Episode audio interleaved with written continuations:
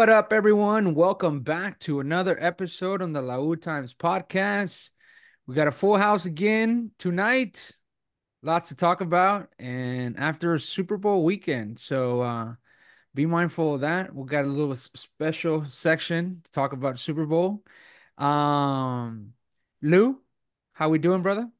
What's up, guys? Great to be here. Uh, we survived another Super Bowl. It was actually a great one, so happy to be back with you guys. Absolutely. Good to have you back, Mr. Tigres English. Double L Nation, Mr. Edgar in the house. What's up, brother? What's up, guys? Pleasure to be with you all. As always, happy to talk about Tigres. Yes, sir. Yes, sir. And lastly, Dennis. What are you munching on, bro? Is, are that the cookies? Yes, I'm happy because I have two packages of caramel delights, uh, Girl Scout cookies.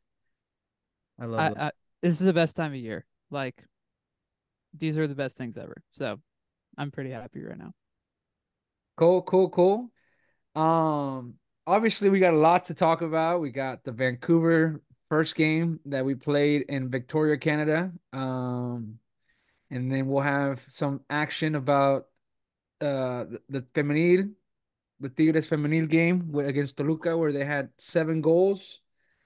And then lastly, you know, going into the next Vancouver game and the victory against Santos. So lots to talk about, lots to talk about for sure. But I want to start and talk about a little bit about the Super Bowl, guys. You know, I want to know what was the your favorite part about this year's Super Bowl and some either appetizer food that you had that you can talk about. So uh, we'll start with you, Edgar. Oof. Best part about the Super Bowl was when it was over. Yikes. yeah, so I'm not huge into NFL football. Um, From the rip. As I mentioned in the chat, I roast every team equally. So uh, don't take true. it personal if I ever insult your team. I insult all of them. Um, no, but it was actually it was a good good game. I was entertained. Halftime was also pretty good. I had lower expectations for it, but I thought it was a good good performance. What about some food? What'd you have for food? Guac, chips and guac, of course. That's all I was munching on. My man. Uh Dennis, how was your Super Bowl experience? It was pretty good. Uh, I thought the game ended up being great at the end. And as I said on my show last week, never doubt 15. What happened? 15 was was not to be Yeah, denied. you called it, Dennis. I I, I, I heard that episode and you did call that. I did. Shout out uh Rashee Rice, Chiefs wide receiver. He is a, a local boy. Uh actually went to my rival high school. And so I have some some buddies that know him and he's just very highly spoken of in, in my circles. So um I'm happy for him. Um I really enjoyed the halftime show. Big Usher guy over here. Um I, I thought it was very well executed and all the guests were were very rightly uh you know deserved and well placed uh, especially Lil Jon at the end. Of course, you you can't have yeah without Lil Jon. um, not even close. And then for food, okay, so we bought we bought Mod pizza, like my family and I did, before the game. And so that was like dinner one, and then dinner two was at my buddy's house, and he had made some like spare ribs, and some somebody else brought wings, and then my other buddy brought his like famous buffalo chicken dip. And so between all that, I just had Ooh, I had a, a pretty full full stomach even today. I didn't eat much today just because I ate so much last night. So good deal, good deal. Lou, I saw it on Twitter, brother. You had so much elegancy and you know exquisite food on the grill. Man, those those steaks were on point, man. They were so delicious. And obviously I had to tweet at you because you are the the master, the grill master in this in this group. So I was like, if if I can get a thumbs up from Arnoldo, I know it's good. But yeah, they were on point, man. We we really enjoyed those steaks, and I gotta say the Super Bowl was great, man. I thought it was really well rounded, good amount of defense, good amount of offense, great play calling by both coaches. That last drive was phenomenal. It had everything. It was a fourth and one there, you know, fourth and inches, and uh, Kansas City converted, and then they drove the entire way to to cap it all off and win the Super Bowl. And you know, it was it was great, well well contested. I thought both teams were great, and I'm I'm with Dennis. The halftime show was good. Uh, I, I've heard some people kind of saying Usher's too old, but I don't see a lot of guys that age that can move like him. So props to him. And I thought he had good supporting cast. So overall, I think it was a great Super Bowl. Cool, cool, cool. Uh, quite a special one too, because Monterrey got a shout out. There was a watch party going on in Monterrey, so that was pretty cool. I was with a, a bunch of friends, and uh, they were, you know, they were uh, shouting whenever that happened because you know they know the importance that it has for me, uh, being my hometown and whatnot. So that was really cool. Um, I did see a lot of negative feedback about the uh, the halftime show, but more from Los Paisas, uh, you know, south of the border. I, I, I it was really interesting to watch all the hate that Usher was getting. But I think it was just me more so because they probably didn't relate as much to Usher as a general population. I saw a bunch of people was like they forgot about getting rock people at the at the you know like a rock bands at the Super Bowl halftime show, and I was like, man, like I get it, like I understand the perception and the point of view, like accommodating you as well from a, a selfish perspective, but I was like, that would not sell well at a Super Bowl anymore. I feel like it's all about pop, you know, uh, hip hop and entertainment. So, um, I thought it was good. You know, I, I I've seen better ones, but I thought it was really good. And I really, I I mean, I listened to Usher when I was a lot younger, so it was cool. I thought that he did an awesome job, and uh, he he kept it, you know, how Usher would do it, and bringing along as many guests. So cool experience for sure. Um, and when are we gonna get a when are we gonna get a Tigres del Norte halftime show? That's the that's the real question. Yeah, for sure. We have need some regional mexicano in there, especially with boom, how it's booming right now. But let's move on to the other type of football, the soccer, uh, that some people the real football, the real football, as people. Um, by the way, I saw also uh, a lot of videos um since it was Super Bowl weekend, but now it's really interesting how the question was posed that many fans out of the Super Bowl, like what was a bigger event, either the Super Bowl and the World Cup, and a lot of fans truly believe the Super Bowl is the bigger event, which is very interesting, uh, especially if you look at the numbers. But uh, some of the responses, not even close. Yeah, no, absolutely not. But some of the responses were really, really interesting. Like I saw some that just mentioned. Uh, yeah, I'm, I'm American, so yeah, I think the Super Bowl is like, of course, you're gonna say that. Yes, of course. So, uh, anyways, that was quite interesting. But moving on to the squad that we follow Tigres Vancouver game in Victoria, if I'm not mistaken, because they were not able to play in their actual home stadium. Uh, not the best result, but the appearance of Mr. Liguilla, the King of the North, the you know Don Andre Pierre saved us or rescued us from a terrible result. So uh, let's talk about a little bit about the rotations, Lou. Uh, we saw the rotations that we had somewhat predicted in the previous episode as far as the predictable lineup or the predicted lineup.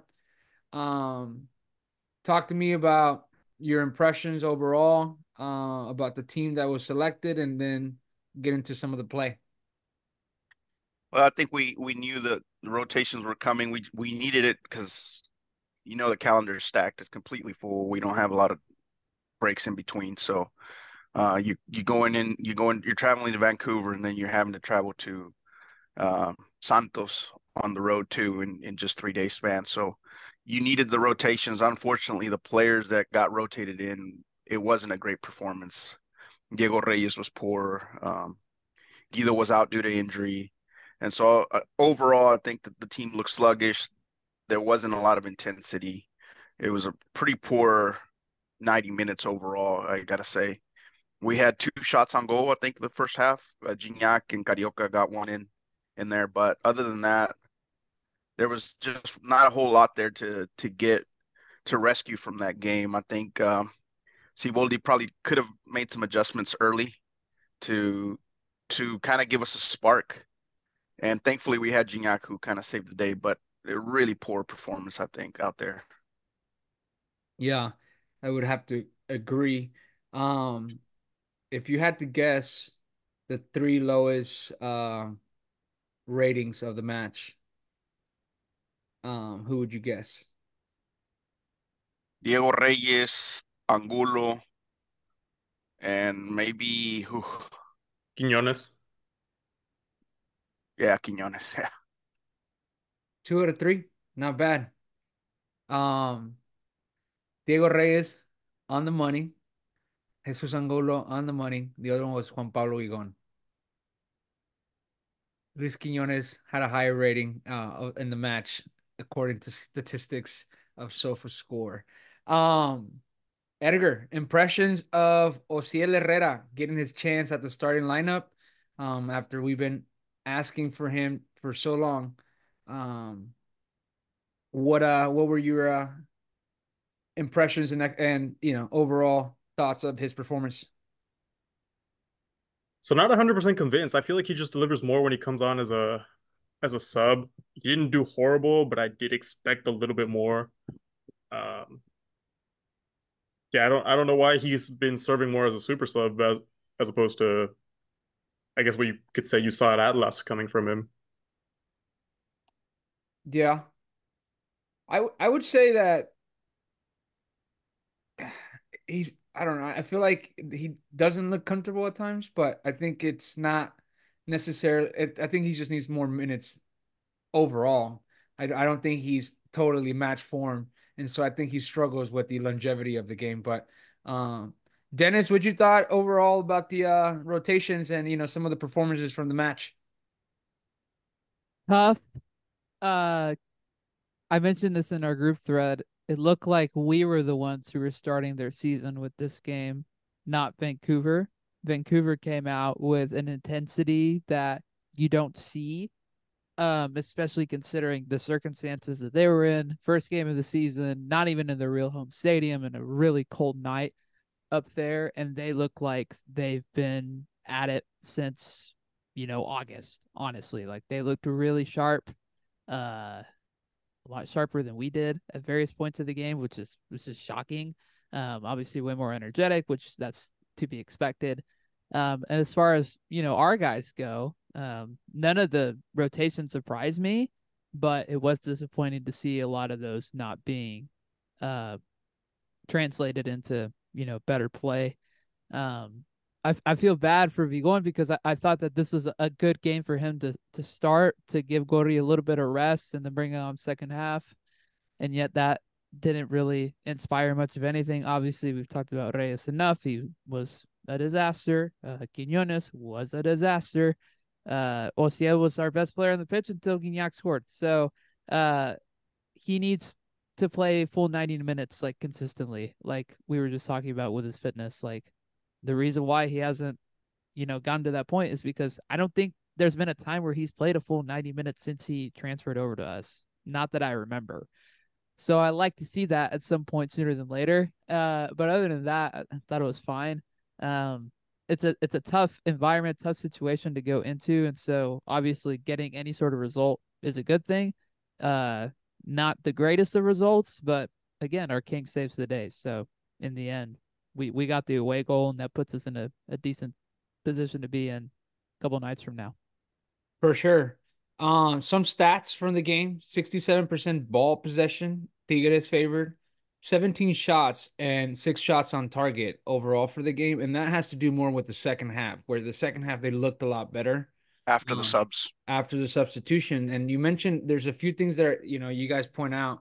The whole thing with Vigon you know, it's been now multiple games where he's given he's been given a shot to start, and the team just does not look as good with Gorriarán on the pitch. So, um, or without Gorriarán on the pitch. So, I think that that's it sucks because you would think that he could probably step in, but I think that he just the overall team when there's five rotations like that, I think they don't look great. I think the rotations have to be more limited and and a lot more consistent so where you don't have to switch five meaning the half the lineup in order to uh, get some rotations in. So maybe do three player rotation even two player rotation but a lot more consistently and manage the subs a lot differently because i think Vigon gets caught in that. I think that Vigon it's not necessarily in bad form um but it, he just does not look good with the whole overall team. So I think it just sucks on his. Lou, something that you also mentioned last week is the yellow cards.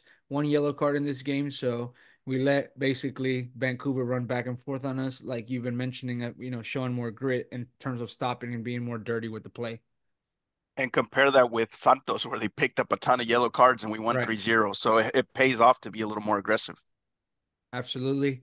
Um, the second half, you know, we had uh we Quino, does Quinones step out? I can't recall if Quinones ended up stepping out. So Purata came in and Diego Lainez, uh, Nicolás Ibáñez, Brunetta, and Gorriarán. Quinones came out for Nico Ibáñez. It, was the- late. It was later than we thought. It was like in the 80th. yes, ten minutes ago. So in the 65th, he took out uh Vigon, got Gorriarán in, Cordova in the same minute for Brunetta. Um, or you know, switch that. Brunetta went in, Cordova went out, and then 80th minute, Ibanez in, Quinones out, and then 90 plus, really no minutes, Lainez for Osiel Herrera. So better sub management. What's going on with that lately? Definitely needs to improve that. I, I thought that that game, the way they they played the first half, I think it was due up to make changes at halftime. So, you know, I think it was it was important to to make subs a lot earlier. I think he waited way too long on those subs, and and to me, to bring in Purata on the 90th minute is a slap in the face. I hate I hate those types of subs. It it makes no sense whatsoever. I feel like especially at our club where we, you know, have been focusing on the team unity and you know the type of signings that are being brought in and you know the overall success i feel like for that to happen at tigres that doesn't leave a good taste in anybody's mouth as a fan just because all the players are beloved by the fan base you know except you know Orre nowadays. But um other than that, like it just sucks to see the player in that situation, especially for a player that, you know, ha- we've been asking for mi- more minutes, and you know the fan base as a whole has been asking for four minute, uh, four more minutes because of the weakness in the line of defense uh, when it comes to the team. So, um, obviously, we have the second leg this coming week on Wednesday. Um, we're at home, and what are we thinking? Do we think he continues to rotate some players? Um, who starts in, you know, the league on the on the weekend, and you know who's going to start this game? So, uh, what are some initial thoughts, Dennis? There. I'm sorry, it was muted. Brunetta must start easy. Like you're at home, you've been in the country for a while now. They got back what Thursday night, Friday, something like that from uh Mhm. from Canada. So and he's coming off a spectacular performance uh against uh Santos, which I know we'll talk about here in a minute. So it's painfully obvious to me that he needs to be in there. I would keep Osiel if at all possible. I, I kind of want to see. I know we've talked about it, but I would like to see that that front line of uh Osiel, Sebastian Brunetta, and Gignac. I, I would love for that to be the the front four, if at all possible. Um, if Guido's back, obviously put him and Samir back there, um, back there in the in the center back spot. Gori has to start. Um, I think you can you can get away with rotating a little bit more in the league this weekend. This this t- score line is not comfortable enough to rotate as much. You have to put up, I think, your strongest possible eleven. So I'd like to see Gorriarán in there from from the get go to kind of really set the tone energy wise. Other than that, everything can be pretty chalk. Um, Angulo at left, Chuy at, at right. Chuy's been great. Um, really, really solid. Um, the last couple weeks, which has been, you know, great. You know, to fill in for Aquino has been really solid. So, yeah, I'd like to see Brunetta and Gorearana from the start more than anything. Lou, Dennis mentioned, you know, he prefers a, a, a stronger starting 11, you know, because of the results that you didn't bring from uh or from Canada. But you also have Cruz Azul this weekend. So Yeah. Well, how how do you approach the situation here? Do you rotate in in this game, or you sort of don't want to say risk it, but you know use a more alternative selection with some of these players, and, do you go attack the, the Cruz Azul game um head on with uh your strongest eleven? Yeah, I would go my strongest 11 versus Cruz Azul because I think it'll be a tougher matchup. We have the squad to, to beat Vancouver. Honestly, I would like to see him repeat the starting 11 that he used against Santos. I thought the back line did well enough to earn another shot at it in Vancouver. And that gives you the opportunity to then use Guido Pizarro for, for the Cruz Azul game. Uh, and so to me, let those guys start and then hopefully score enough points in the first half to where you can now start bringing in uh, players that seen less minutes. You could you could give Marcelo Flores another shot, uh, Cordova another shot, and and so kind of start to manage the game a little more. But I think it's going to be important for us to score early and try to score at least two early on to just kind of seal the game and then be able to rest our guys. Edgar, what do you think? I agree with Lou. I think uh, playing the same starting eleven that went out against Santos would be a good idea, and uh, definitely have Purata. We'll, we'll, get into it in a second, but he did a phenomenal job against Santos. I think against Vancouver, it's the perfect opportunity where the stakes are just a little bit higher to see him in a starting eleven, uh, see what he's really got. If he can compete for a permanent spot against uh, Reyes and Samir, but I like it. Cool, cool. Um, I think I don't I, I don't know if I would, you know, the only thing that I can't I don't think I would go the two forwards in this game. I think you I go with one of the two forwards. Um I agree. and truthfully, I think you let Gignac start since the game against Cruz Azul is on the road. Um and so I think that you let Ibanez go to Mexico City, start the game, get majority of the minutes, and let Gignac be at home and start the game. So I think Gignac starts, but I think it would be nice to see Brunetta instead of Cordova in this game um, as as a two parent and see how they play. Because I think Brunetta at time also has demonstrated that he he looks better when he's by himself at times. Uh, don't want to say it all the time, but I think he definitely shows that he can handle the responsibility in his own without Sebastian Cordova. And we have looked, you know, in good sequences great with him being the lone um, attacking mid. So I would like to see that. Uh, I think you can start, you can get away with starting Nando and be going subbing on in case, uh, or once you have the game a little bit more under control and with a favorable scoreboard. But I give Osiel the shot and Quinones since it's a League Cup game. I'm not a League Cup game, a CONCACAF, and then I'm with the back line of the game against Santos. I think you definitely let Purata start um, in the middle uh, with Samir and then um, Chuy Garza and Angulo. I, I like that lineup. And then you can go your traditional lineup and whatever you get as a reflection of the game against Vancouver at home. Whether you can, you know, give an Osiel Herrera a shot, but I think he's you I think he's gonna be the player to go to for CONCACAF, especially since, you know, you got the travel, you got, you know, he doesn't get a lot of the minutes in the league. So I think that favors you there. So it'll be interesting. I think that, you know, going into that game, um, it'll answer a lot more questions as to how we can manage moving forward, especially we keep advancing. Yeah, after this game, just for the stats nerds, uh, that puts us at 30 wins, 17 draws, 13 losses, 101 goals scored, and 56 allowed. So pretty good overall in CONCACAF. I mean, we've we've done well in the tournaments. We haven't brought in brought home a lot of hardware, but in the games we faced off against people, we've actually done pretty well. So let's continue that.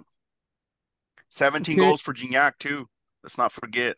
Surpassed uh, the other Regiomontanos. So Aldo de Nigris and Chupete Suazo. So yeah, Curious to see, curious to see how Vancouver comes out again this week, knowing that they have to chase goals. High pressure.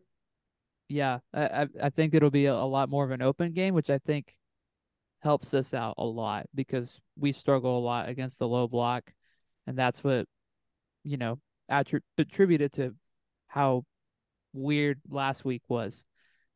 They can't do that. I mean, if they want to get out of there, like they it can't be a zero zero draw because then they're out. So like they have to they have to chase the game. So let's see what happens there. And hopefully their goalie does not have another crack performance like how he did last week because he had a couple crazy saves uh, to to keep it at one one um, instead of us getting a little bit more. So hopefully he doesn't turn into a Gallese uh, like last year in, in the home leg against Orlando, and we can get more than one past him.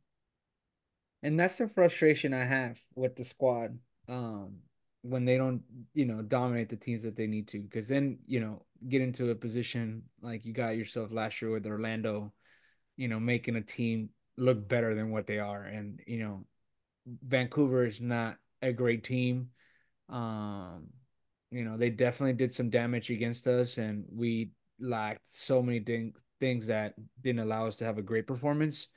Um, so definitely respect that aspect that they came out playing hard and were able to squeeze a tie against us. But think Tigres should implement their style and impose their their game to where the game should be an easy, you know, two two zero match with playing at home. So we'll see what that looks like uh, on Wednesday, um, and hopefully we get the result. What uh, what are some predictions we got going on there?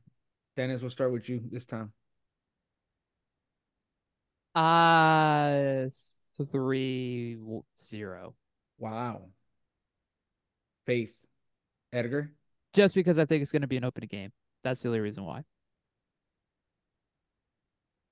So I'm gonna go with a two to one. I think it'll be 2-0 up until like the 80th something, and then we're gonna get comfortable, screw around. Something gets passed my way. That's really the only way they're gonna score. But I, I see that happening just with the way we've been playing. I hope you're really wrong about this because I'm gonna be very upset that you manifested that.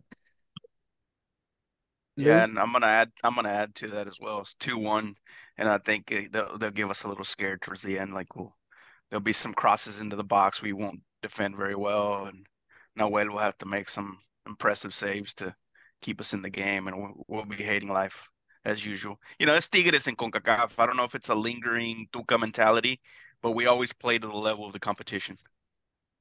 Yeah, Tuca did not like playing in that tournament at all. But Jesus, I, I think I don't even know if it's that we're gonna get the 3-0 that Dennis came out with, but two to one, and we're already gonna suffer. We haven't even started the match. Jeez, we've had we, have suffered all all season long with performances that don't look good at times. Now I gotta suffer again. Vancouver, come it's on, it's our guys. destiny, man. It's our destiny. I'm gonna push for a 2-0 victory on our on our behalf. So, um, that's what I think is gonna happen. I don't think we're gonna I think we're gonna look boring at times, but hopefully not. But 2-0. I'm going with 2-0. Um, that's that's about wraps it up for CONCACAF. Um, we also had a Liga MX game, Santos on the road. Different performance there, different starting lineup. Um, we'll talk. Let's see, come out with the starting lineup um, against Santos. Want to help me out there, Lou? Yeah, so our our goalkeeper was Nahuel, and then we had the back line we talked about, Garza, right back, Purata and Samir are two center back pairings, Angulo on the left left full back position, Carioca and, and Gorriaran at the five, and then we played with two strikers in Gignac and Ibanez, and then Brunetta and Lainez in the mid. So uh, it was an interesting lineup for sure. Not one we had seen from Siboldi in the past. So that was definitely interesting. And I got to say, I, I did like it. I like that pairing. It was more of a three-five-two or a five-three-two, whatever you want to call that. But that was interesting. And, and I thought they, they played well together. Yeah, for sure. Like Lainez was dropping a lot more back in the position that I think um, some of us um, have seen that he has a lot of potential and does well at the left wing back spot. So um, I definitely saw that as well. I think that you know the lineup was more you know at times a back line of three, which we've also mentioned that it could be a possibility for us to look really good. Um, now the thing is you have Jesus Garza who didn't have the best game according to SofaScore, but you know everybody had above sevens except Nando, Carioca, Jesus Garza, Nico Ibanez, and Gignac. Gignac and Nico had 6.9. Carioca had 6.5. Fernando Gorriarán 6.7 and 6.9. Chuy Garza. So not a bad necessarily performance, but you have now a guy that can play and step up for Aquino and you help him out and don't expose him as much when you have three in the back. Same thing goes for Lainez. He's more of a a pet peeve, you know, constant bothering on the opposing winger or, you know, player that circles the area, whether that's an interior center mid or an attacking mid. So I really like them at that those two positions. So it seems like we got some strength now again at the right back spot with Chuy Garza starting with the injury of Aquino and then you know, what we've talked about the great improvement that Lainez has had since he arrived at Tigres. His defensive presence has been great. And so, um, Dennis, I know I mentioned the whole thing about uh, Brunetta looking a lot better on his own without Cordova. What'd you think of his performance? Obviously, had two goals in the game. Um, you know, thoughts in general about Mr. Juan Brunetta. Oh, might have lost him on uh Torreon, a place that he was at for what, like a year or two. How long was he at Santos? Uh, not super long. And just an immaculate performance on the ball. The goals were great. Uh, he, you know, controlled the tempo of the game. It just, it just felt really fitting. Um, and of course, we'll talk about this, I'm sure, in a little bit as well, but uh, more in depth. But it was kind of the the perfect time to play Santos because they're very uh in a not great place as as we know what happened right after the game and which they fired their coach so or that he left so it was kind of a not like duh like a this is going to happen but like it felt pretty expected going into like this could very well be a possibility of us kind of dominating and you know putting on a good shift so i'm not saying that to take away from what uh, Brunetta or anybody on the team did, but that is a factor in this game. But for him specifically, it felt really fitting for him to to go back to his old home and to put on a show for those fans one more time. Um, just a, a few weeks after leaving, so happy with him. And and like you mentioned earlier, it's interesting to see him as the lone uh ten uh, in there, kind of pulling the strings instead of him splitting that with Sebastian. I, I wonder how Siboldi manages that going forward well, with the calendar being heavy, like you're almost forced, but at the same time, it's an it's a nice force of your hand because you can do really well and you can see which pairing works best, whether the pairing of Brunetta and Gignac, Brunetta, and Nico Ibanez, Cordova and Gignac, which we've seen already quite a bit, Cordova and, and you know, Ibanez. So I think, you know, with so many games, you have so much to explore in the back line of three now uh, Purata's uh, insertion into the lineup.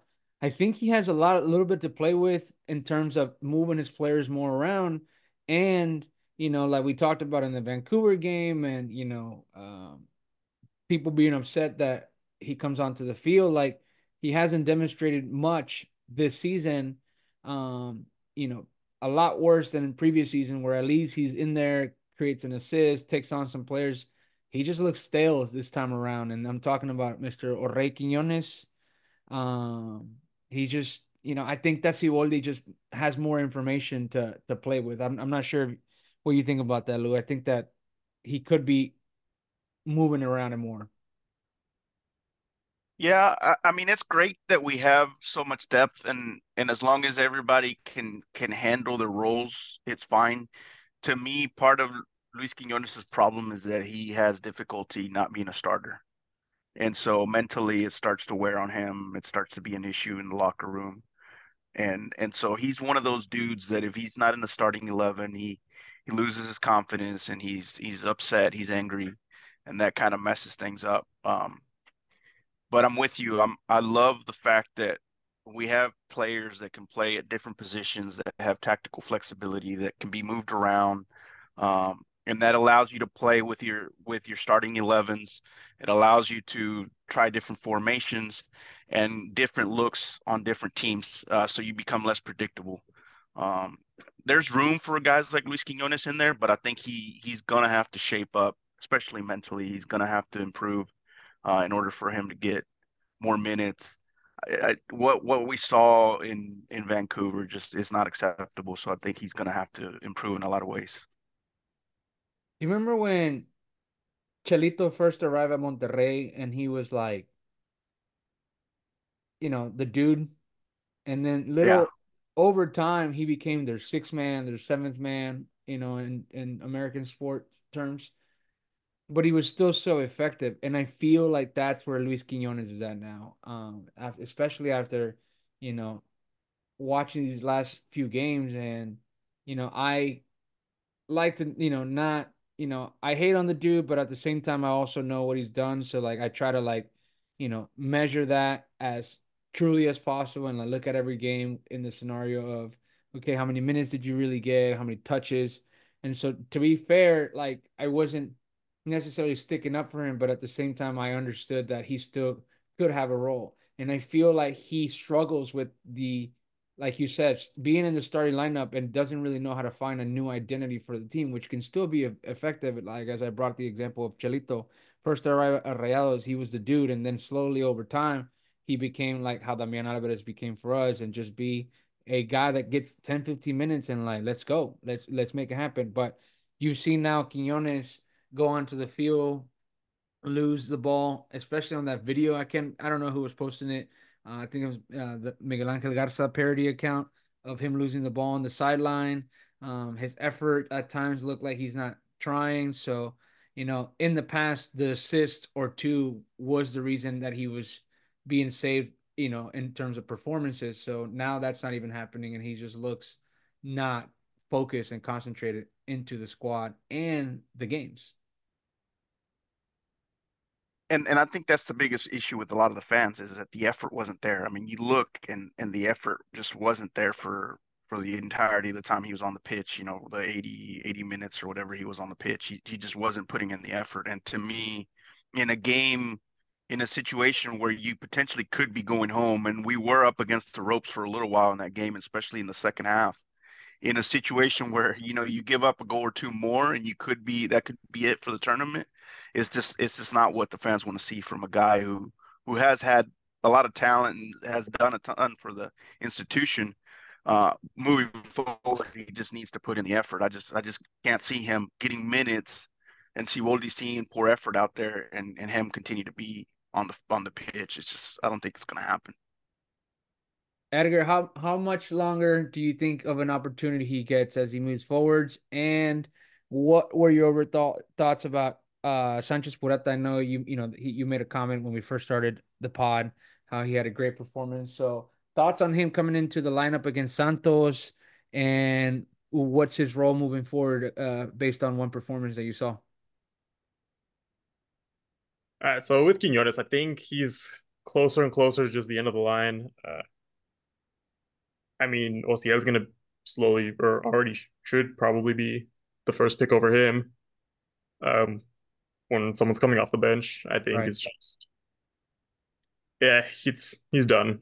I don't really see him here after the season either.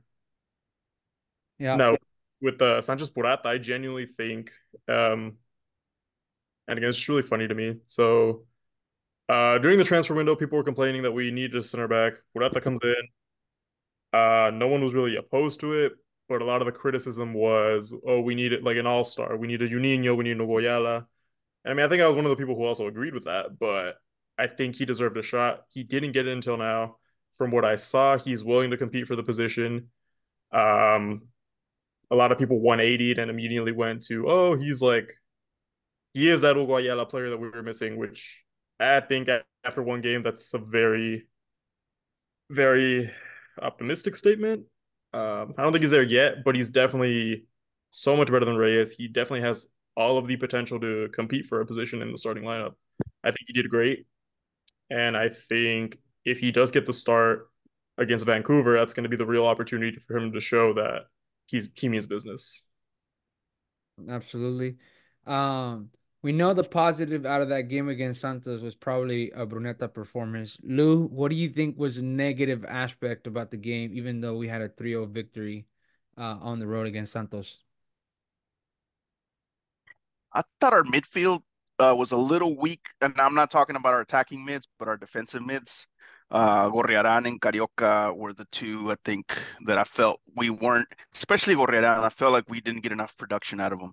Backline was solid in my opinion. Uh, our attackers, our strikers were, were playing well. At times, it felt like uh, like Carioca and, and Gorriarán were kind of losing the the defensive mid battle uh, at times. Uh, it it's hard to really point at anything when you win three three nil, uh, and you you are playing against the Santos team that basically was going to fire their coach right after the game. So, you know, it's a pretty beat up team. You don't want to get too high or too low in games like that because uh, it's one of those games where where Tigres had really the, the the major advantage going into it. So to me, if anything needed to improve coming off that game was was Carioca and Gorriarán kind of getting more active and and distributing the ball more. And it, it might be because Brunetta is kind of taking over some of that role, but I, I would still like to see Gorriarán kind of having more production. I it's so two things on that. First, um, the why I posed the question was because possession was 50-50. Total shots, they had 13, we had 10. They had two shots on target, we had five shots on target. Uh, one corner kick to their nine corner kicks. And we had 28 fouls with five yellow cards. So interesting stats for a 3-0 victory um, where you would think that we were the dominant team and which we were um, I think that overall we were the better team and we obviously scored the goals. But you talk about the midfield and, you know, sort of like not being the best at times and shows with the possession uh, reflection. And then you speak about Gorriarán. Um, I think one of the things that I I love the player. I think he brings a lot to Tigres that we didn't have before, especially in that position. Um, he's also a fan favorite. He, you know, he, you can't, you can definitely count with effort and, you know, just grinding it out, ball chase, you know, Gorri type game that Garra Charrua. The one criticism, and I think that you sort of alluded to, was, you know, at times he does not get truly involved with the overall gameplay. Um, he's there almost like just doing a lot of the legwork in terms of pressing, you know, defending, also initiating play. But I think that, you know, at Santos, you know, especially when Brunetta first arrived, Nando was that eight slash 10 type of player where he was getting really involved with the offensive. And that's obviously due to the fact that he was at Santos um, but here it we, we see a different type of Nando Gorriarán than what we saw at Santos for sure. And I feel like he might struggle with that at times, but he knows that he definitely ha- has earned his spot based on the effort that he's definitely given every single night, the defensive presence that he gives us, and you know just the chasing around in terms of uh, you know being all over the pitch. So I don't know if, what you guys think about that in terms of Nando. He had 41 touches for for a guy in his position's a little on the low. You really want to see him more into the the 50s. And looking at his defensive work, he only had three recoveries. So not enough. He always brings effort. Like you can never complain about the guy. He's always moving. The motor's always running. Uh, he's he's going all over the pitch. His problem is sometimes not being in the correct positions and then sometimes not doing enough to to earn the ball back. And I think that was the case in the Santos game, and that's partly why we didn't have the possession that that you mentioned, where we normally have a little more possession in, in games where we we win by that margin. And I think it's because he wasn't doing enough to to recover the ball, and maybe it's a transition for him. He's going from from more of an eight to now more of a five five role, and so that that might have to be a mind shift where he has to think more defensively instead of trying to be more on the attack. And so hopefully we'll see him improve and hopefully this is just a one off. But I did notice that he just wasn't contributing enough uh, during the Santos game. For sure. Um, any last additional thoughts on the game against Santos, fellas? one interesting thing I noticed about Brunetta, uh, just real quick before we wrap it up. Uh, so obviously he felt bad scoring against his former team, but there's pictures where after he scores, he can't help but smile, and he's just so happy. And I thought I mean, it was funny to me, but also interesting. I One think... thing I want to add, um, Arnoldo, sorry to hog up the, the conversation, but no, no, no. I, we looked really good on the offensive transitions. So that might be a play for us with, especially when we have the younger legs, is every once in a while kind of sitting in a low block, letting teams come to us and trying to work some counters because our speed on, on some of those counters was fantastic. And I mean, you saw the, the Brunetta score. It was it was just it was lethal. It was fast. It was on point. And I think with Brunetta there, his speed, his dribbling ability, and having open space behind the back line, that could be that could be a tool. And I know we we've never been a countering team, but from what I saw in the Santos game, that might be a tool we we might want to utilize in future games. And even if it wasn't a tool in the past, like it's good to have that diversity also to, you know, beat teams a different way as a fan, you know, of the game, like just seeing your team, you know, show different styles of how to beat a team. So I'm with that. I think that that's definitely something to to be looked at, especially when, you know, on that specific play, you had Brunetta and Lainez, you know, have the assist. Nico in space also doesn't look terrible, um, you know, because he, he he's definitely a, powerhouse. You know, he's trained moving with some speed. And then you have Marcelo Flores, who you can also throw into that mix, or Herrera into that mix of, of counter. Um, so I think that something definitely needs to be explored there uh, a lot more consistently. Yeah, I was gonna say Lainez really thrived on that opportunity on Saturday, and I'd like to see more of that just from his perspective because I think that unlocks a part of the of his game that we frankly just haven't seen uh, since he switched over, um, al- allowing him the the chance to have a lot of space and and seeing what he can do. Um, so that that would be good for him as well. And I think that point about you know setting up in a low block, I think that's going to become important against uh, a couple of teams uh, going in later into the season, looking at you, America. Uh, not that uh, setting uh, up against a low block against them is ideal, but that may be something we just have to like throw at them and just see what happens.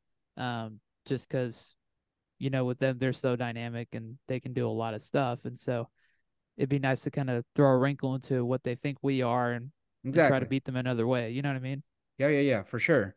Um, shout out Lainez though. Great game, 8.0 uh, rating on SofaScore. That assist for Brunetta uh, was involved in the penalty. Uh, that Nico Ibanez very gingerly and gracefully took that almost missed. Uh, too many games in a row now. I, I know you should have been you, Brunetta. Should have been Brunetta. Yeah, that, that would have been great for the hat trick. Okay, what what's the deal? I mean, is that what we should expect to see, or are they trying to keep him more involved because eventually Gignac is going to come back just into the starting lineup? What's going on? Because this man doesn't instill confidence with his penalty uh, taking ability. I think it's one of those deals where Siboldi doesn't want to pull the plug on him because he doesn't want him to lose confidence and probably doesn't want him, you know, it doesn't doesn't want to make him look bad. But to me, after seeing him take several he I wouldn't want to see him in a shootout, for example. In a in a situation where the game's on the line and he's your fourth or fifth kick penalty kick taker, I would be I would be scared to death. How yep. many PKs did we go to in the Leagues Cup? One against Vancouver for sure. And he scored. And he looked that was a good penalty. But did we go to another penalty shootout in the Leagues Cup? No, right? So that was the only one. Oh, we talked no LA uh for the camp- uh Campeones Cup. Campeones Cup. Shot a good PK there. Like Dennis and I, we were there and like we talked. We were trying to guess who was going to shoot, and uh, you know we t- we said him. In the Vancouver game, you know we talked about who would shoot in the group thread. We all pointed to him, but these last few penalties that he's taken and the ones that he missed, it's just like, yo, power. And he's going straight up the middle now every time. The last two have been straight up the middle, and it's just, you know, goalkeepers they they study this stuff. So next time he's up and they, he tries to go up the middle, the, the goalkeeper's not going to move. So I'm just worried about him. Yeah, no kidding. have so many good options in the lineup. I mean, Brunetta's a good option. Cordova's a good option when he's on the field. Pizarro as a captain, I think, is a good option when he's on the field. Angulo Loki is a really good penalty shooter. Yeah, but instead, I mean, I think Lou's right. I think we're just sticking with Ibanez to boost his confidence, but I don't know a single fan who's comfortable with that. I said it at somewhere, either in the chat or on Twitter. Uh, he hits it the way a three year old hits a pinata, and like it's scary. it's terrifying. That's great. Uh, after that game, we end up with 14 points, um, plus six uh, goals uh, in favor or difference. Uh, Monterrey's leading the league in 14 points with plus seven. America plus seven with 14 points, and then us 14 plus six. And right behind us, Cruz Azul, who we got upcoming next, 13 points. It's gonna be a it's gonna be a good game because it's a good test. Cruz Azul looks a lot different under the new their new head coach. They they play different. The the player um look different in terms of like attitude and like just effort. So I think it's gonna be a good game. What are uh, what are we thinking about that game going into it, Dennis? Uh, get a draw because they look really good. Their attack looks very potent. Uh, not just from because Antuna has kind of been the the one kind of shining light over the last year as far as their attack, but now everything just kind of looks really cohesive, like you just alluded to. So just get out of there with a result, man, because that's that's about all you can ask for on the road. Yep. Uriel Antuna is having a, a season there. I know we're not big fans of Antuna, but two goals, two assists for the Mexican. Uh, Gabriel Fernandez, El Toro, their new addition that they got from Pumas, two goals. Which he's out for the season now. Yeah, Angel Sepulveda. Tore his ACL. That sucks. That really sucks. And then Angel Sepulveda, the you know their last addition that they got the previous season out of Querétaro, if I'm not mistaken. So uh, Carlos Rodriguez, um, you know, having a good season. Gonzalo Piovi, uh, having a good season. Uh, Rivero always does really well for them. I think he's, you know, their consistent player. A lot, a lot of their fan base really likes him. So, um, got got a good game to look forward to. Edgar, what are your thoughts going into it? Any the uh, expectations, predictions about the game? It's definitely going to be a, a lot of aggressive football, but it is going to be a good game. I think we're going to win. It's going to be 1-0, and that's that. It's it's going to be a very close match. Ugly game? Yeah. Lou, what are we thinking? I'm with Dennis. I think it'll be a tie. It's going to be a tough game. Another I mean, we've been on the road so much, man. I mean, it's it's taking it's going to take a toll on us. I think a good 1-1 draw is is good enough for us, especially given that this is probably one of the toughest teams we've faced so far, uh, besides Chivas. So this will be an interesting one. We'll see what we're made of, but I think a, a draw is is fair. Yeah, I think I'm I'm I'm with that. I think uh one one, even a zero zero, uh I'm gonna be probably okay with. I think it's just a game that, you know, you want to come out with a positive result, obviously seeking the victory. Um, I think this is going to be a really, really uh, tough match uh, to the end with America and Rayados, and I think that we need all the favorable results, and especially when we play against them. I think that, you know, we have to go into those games beating them because I think it, it's going to be crucial to how we end the season. And like I said, you know, in previous pods, I think it's very important to finish with a higher uh, ranking in order to get the home field advantage into the playoffs or La Liguilla saying 2 2. I two. think there'll be goals. All right. Fair enough. Hopefully, uh, hopefully you're right. You know, and Gignac in, uh, increases his uh goal scoring record. Um, lastly, fellas, an amazing performance. Again, we're never gonna get tired of them. Uh, undefeated on the season. Uh, Lou, I know you have that thread going, so would be nice to have that thread revealed to us as we dive into Las Amazonas. Seven to zero. Um, eight zero. Eight zero. I'm see, I'm I'm tripping. Asterix, asterix. They yeah. robbed us of one. Yeah. They robbed Thembi of one. what a horrible call that was. Oh my gosh. And Bro, the play that's was a great though. That's It not was not even not even bush league call. That was terrible. Man. But but there was something really weird about that. Like I know we were up five or six at that point, but Mila Martinez or any of the players didn't fight enough like, with VAR to try to get that reviewed. Like no one cared.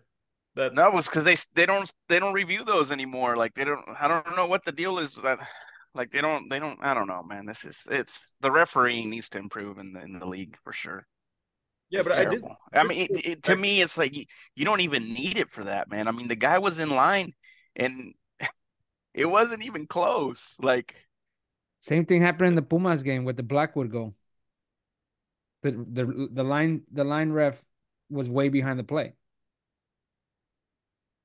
well, that's what's sad about this one is that the ref was in line, and and it's not even like it wasn't even close, man. I mean, it's like like three or four foot difference, and uh, like it's just uh, it's bad, man. They need to start doing something to these guys, like suspending them.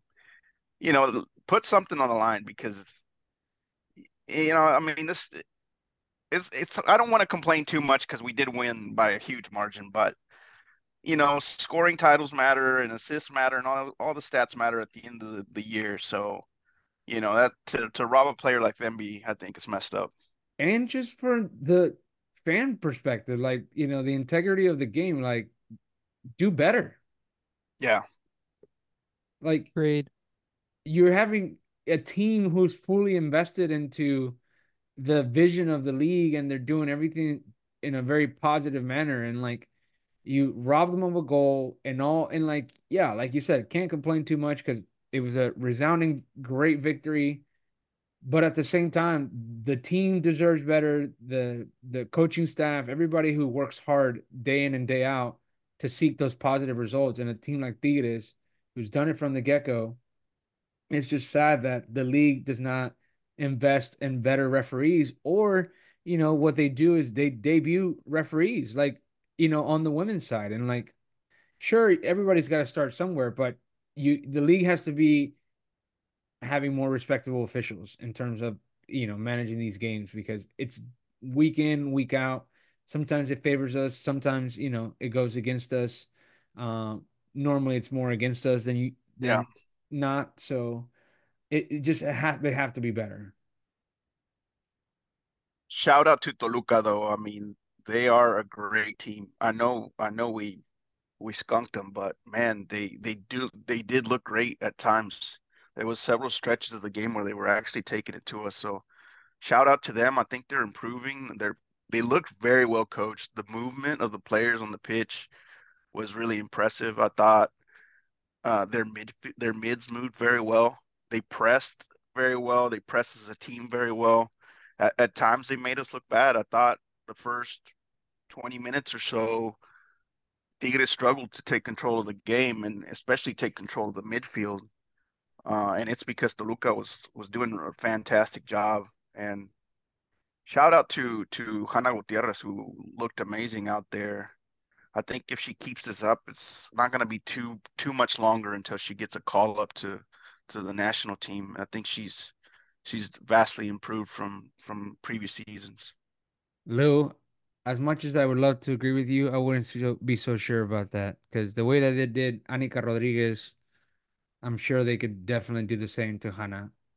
Yeah, and it and it partly is because at that position, you know, the Araceli from Chivas, she's she's a really good fullback. Uh, so there, you know, there is some.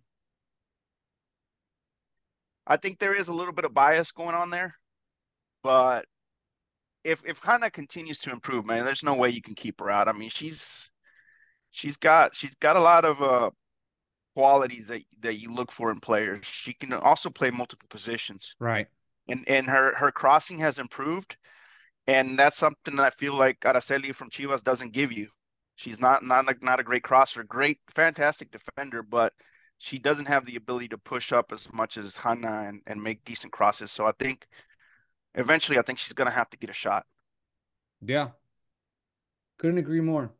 I think that the majority of the players at Tigres Fem- Femenil should be on the national team. I, I don't know how much politics go in, into that decision making, where maybe you know it's not a good look that eight players go from one team because that's the, that's the amount of players that should probably be going every every convocatoria.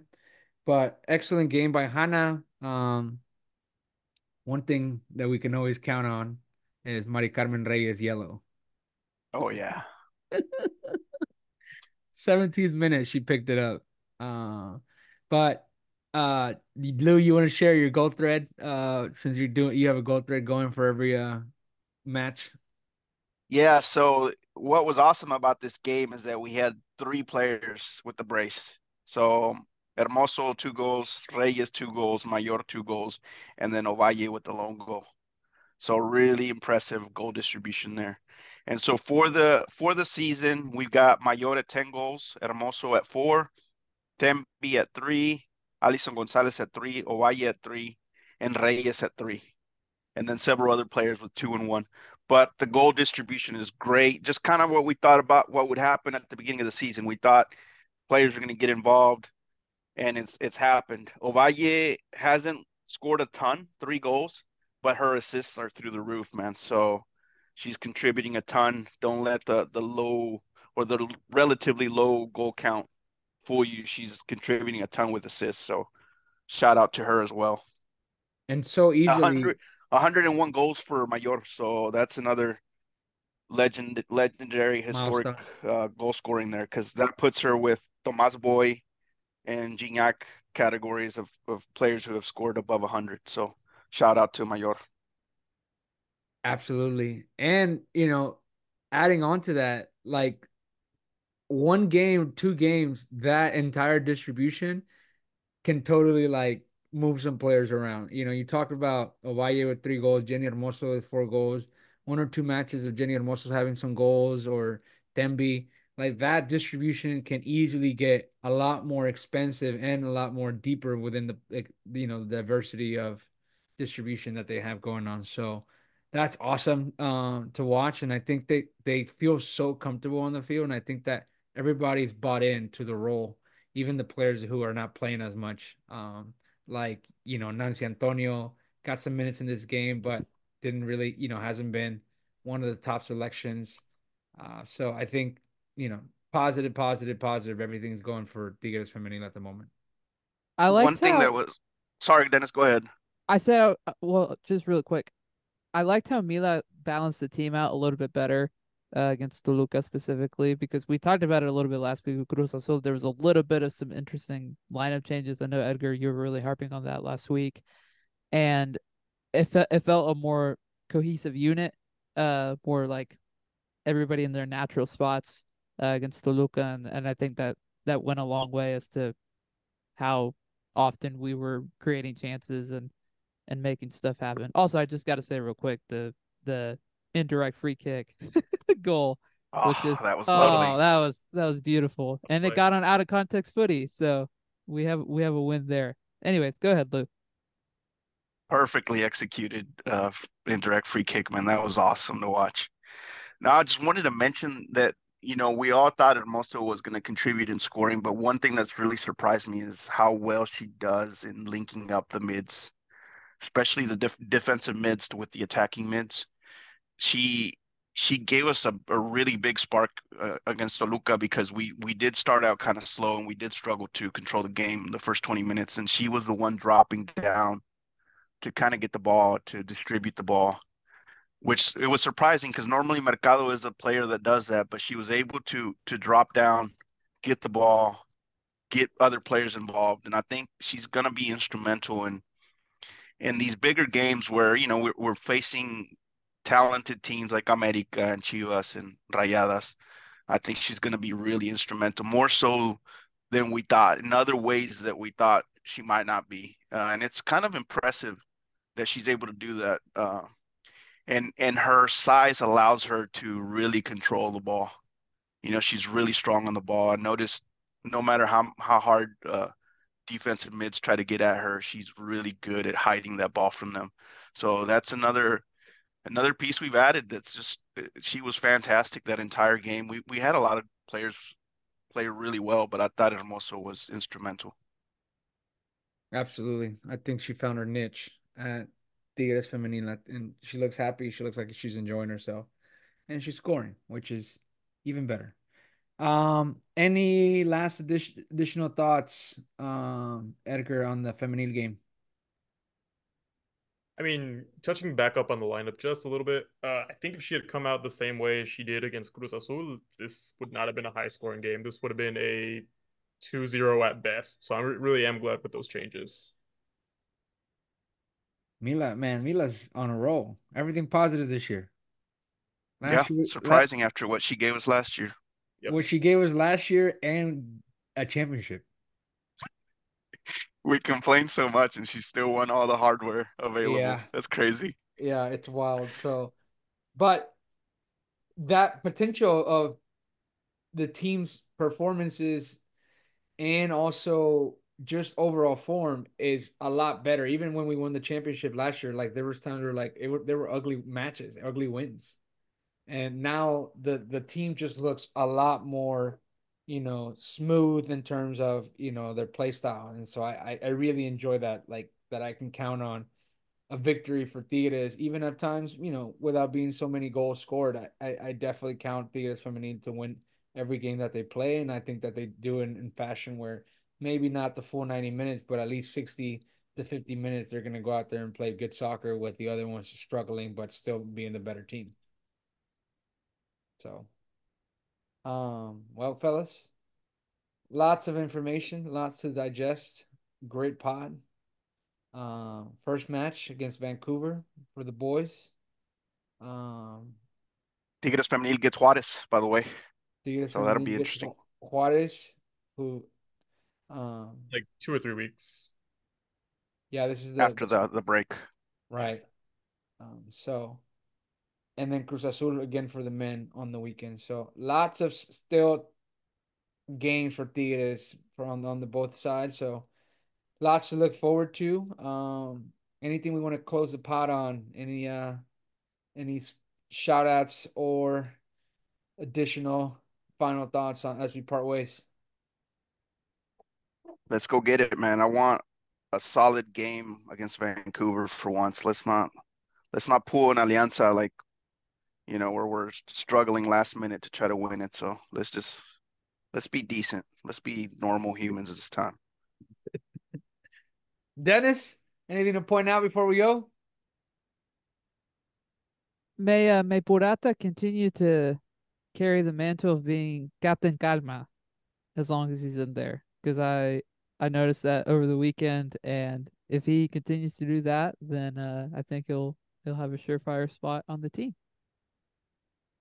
For sure, for sure. Edgar, send us off. One more clean sheet for Nahuel. Something that I want. And may Purata help us get there. Love that. Great, great, great last comment. I forgot that Nahuel had a clean sheet against Santos and how much those mean, especially moving forward after he broke the record. And a birthday. record keeps growing, man. 38 years old, still going strong that's about wraps it for us. Um, when you get a chance after you listen to this, give us some feedback. Follow us. Um, we'd love to uh, continue to grow this um, and get our brand out there. So give us some feedback, honest feedback for sure. And if you're looking to get on the pod, let us know. Um, we'll catch you guys next time. Take care, everybody. Ciao.